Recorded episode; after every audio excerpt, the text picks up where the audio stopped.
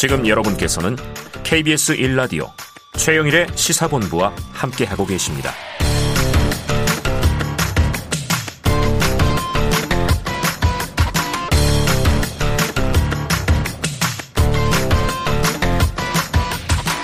네, 시사본부에서 청취율 조사 두 주 동안 치킨본부를 열고 있습니다.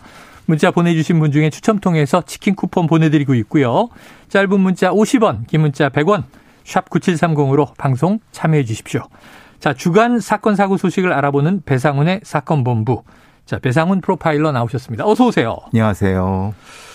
자, 지난주에 예언이 하나 틀리셨어요. 네. 빠르게 잡힐 것이다. 그러니까요. 근데 지금 일주일이 훌쩍 지났고 지금 행적이 묘연해서 오리무중입니다.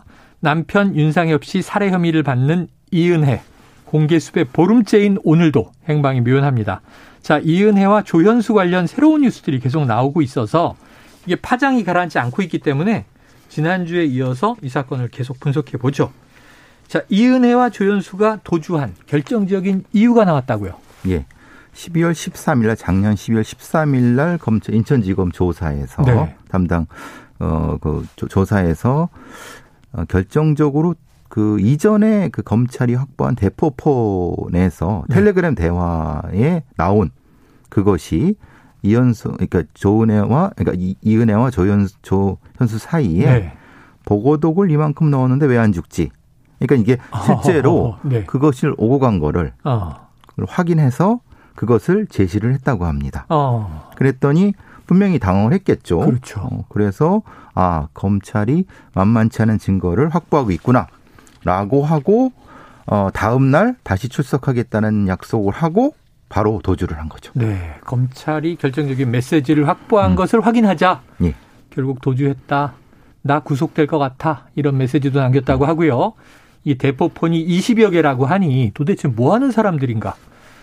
왜 대포폰을 20여 개나 갖고 있었을까요? 그것은 조현수의 직업, 우리 이은혜와 조현수 조가 가지고 있었던 둘 사이에 다른 범죄의 공모 정황이 나타난다. 어. 예를 들면은 이뭐 예를 들면 조건 만남 같은 거를 밀 빌미로 네네. 이제 강도 행각을 한다거나 아. 그 외에 또 다른 방식의 좀 불법적인 것이 정황이 드러났다. 아. 그래서 이른바 이제 남의 이름으로 아니 차명으로 그런 것들을 몇 개 이상. 그러니까 그 이- 사실 이것은 최소 아니고 그의 아지트, 그러니까 그 비밀 근거지라고 할 수 있는 네. 데에서 이 정도 나왔다고 하면은 실제로는 이은혜와 조연수는 다른 신원으로 살고 있을 수 있다. 아, 지금도. 지금도 그렇죠. 그러니까 오히려 어려운 것이다. 그렇게 되게 볼 수 있는 거죠. 수배는 됐지만 예, 예. 검거가 어려운 것이다. 야, 지금 이렇게 다른 정황이 우리가 지금 알고 있는 건 뭐 남편 살해, 보험 사기 이렇게 생각을 했는데 굉장히 많은 범죄에 연루됐을 가능성을 언급해 주셨어요. 자, 그런데 자, 보고 독을 이만큼 넣었는데 왜 안 죽지? 이게 충격적이잖아요. 살인 미수가 명확해 보이는데 이 당시 인천지검은 왜 이 텔레그램 메시지를 확보했으면 바로 검거했어야 되는 거 아닌가? 왜 신병 확보를 안 한 거죠? 바로 이제 긴급 체포를 했었어야 되는데 네. 아마 그때 이 둘이 변호사를 잘 이용하는 것 같습니다. 아. 예를 들면 거의 1년 이상을 수사를 받아왔거든요. 네네네. 근데 그런 게 꼬박꼬박 오고 오래 할 때 오고 어. 변호사 뭐 대동도 하고 네. 그러니까 실제로 구속의 필요성을 못 느꼈다. 어. 이제 이것이 검찰의 주장인 네네. 거고. 근데 다만 13일은 좀 상황이 다르지 않느냐. 예. 아니 증거를 제시할 정도면은 네네. 긴급체포도 생각을 했어야 되는데 네. 근데 그건 좀좀 생각이 조금 음. 생각이 다를 수도 있지만은 네. 명확한 거는 검찰이 어 그것까지 생각 못했을 것 같다는 생각이 듭니다. 너무 그 동안의 이제 패턴에 따라서 믿었던 거 아닌가? 그렇죠. 그리고 실제로는 네. 다음 소환에도 오겠지. 그렇죠. 계속 왔는데 다음 날 오겠다고 안 올 수가 있느냐라고 좀 안이하게 생각하는 것 같다. 네네네. 예, 예. 보고 독까지 나왔는데 말이죠. 자, 이 소름 끼치는 정황들이 계속 나오고 있는데요. 자, 지난주에도 잠깐 잠깐 다른 사건도 있는 거 아니냐? 제보를 이제 수사한다는 얘기를 했었고 또 다른 살해 시도 정황이 나왔다면서요. 예. 어, 지금 이제 그 관련된 가족들이라든가 음. 어, 이런 분들한테 그 연결된 그 동영상이라든가 네. 녹음된 메시지들이 지금 파일들이 나오고 있는데요. 네네. 저도 이제 관련된 그 이 방송 저 인들하고 이제 해서 같이 봤는데 어, 예, 예. 실제로 수성 내죠. 그러니까 이 이은혜가 음. 수상 스키를 거의 전문가급으로 타더라고요. 아, 굉장히 잘 타더라고요. 수상 스키를. 예, 예. 그러니까 2019년 5월에 바로 저 사망하기 윤 씨 사망하기 한 달 전이죠. 네네네. 근데 본인은 굉장히 수상 스키를 전문가 수준으로 타는데 음.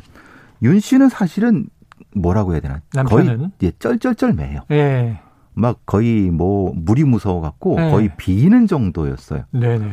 그러니까 그런데도 불구하고 그 이제 이거 저 운전하는 사람한테 어. 조정하는 사람한테 좀 더 빨리 해달라 뭐 여러 가지 주문을 하는 게 네네네. 녹이 녹음이 있더라고요. 어.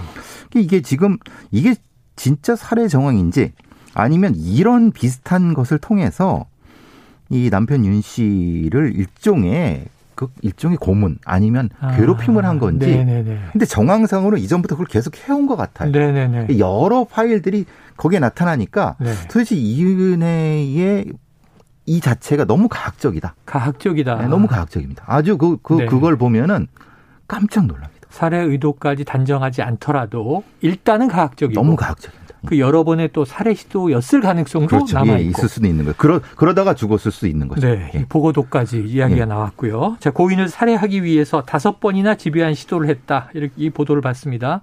그럼 결국 여러 번 살해 시도를 한 끝에 결국은 이은혜 입장에서는 성공한 것이다. 이렇게 봐야 되는 겁니까? 이게 참 애매한 게 그렇습니다. 네. 그러니까 2019년 2월 17일 날 아까 말씀드린 양양에서 보고도 네. 그걸 하게 하고 5월 20일 날은 용인 낚시스터에서 물에 빠뜨려 네. 갖고 조연수랑 같이 그래서 실- 그 녹취가 나온 거는 네가 나 밀, 밀었잖아. 아, 그리고 2월과 5월 사이에 타이어 펑크 사고를 했다는 정황. 그건 어. 이- 이은혜가 이제 말한 거고 네네. 내가 그럼 그렇게도 했겠네 이렇게 말한 거. 어, 그리고 아까 말씀드린 바나나 보트는 좀 전에 아까 말씀드린 건 네네. 5월과 6월 사이. 어. 그러니까 정황만 다섯 개인데 지금 그 파일들을 보면은 네. 사실은 이거 말고도 계속 가학적인 행위, 살해 시도 이게 반복되고 있는 것이 아닐까. 네.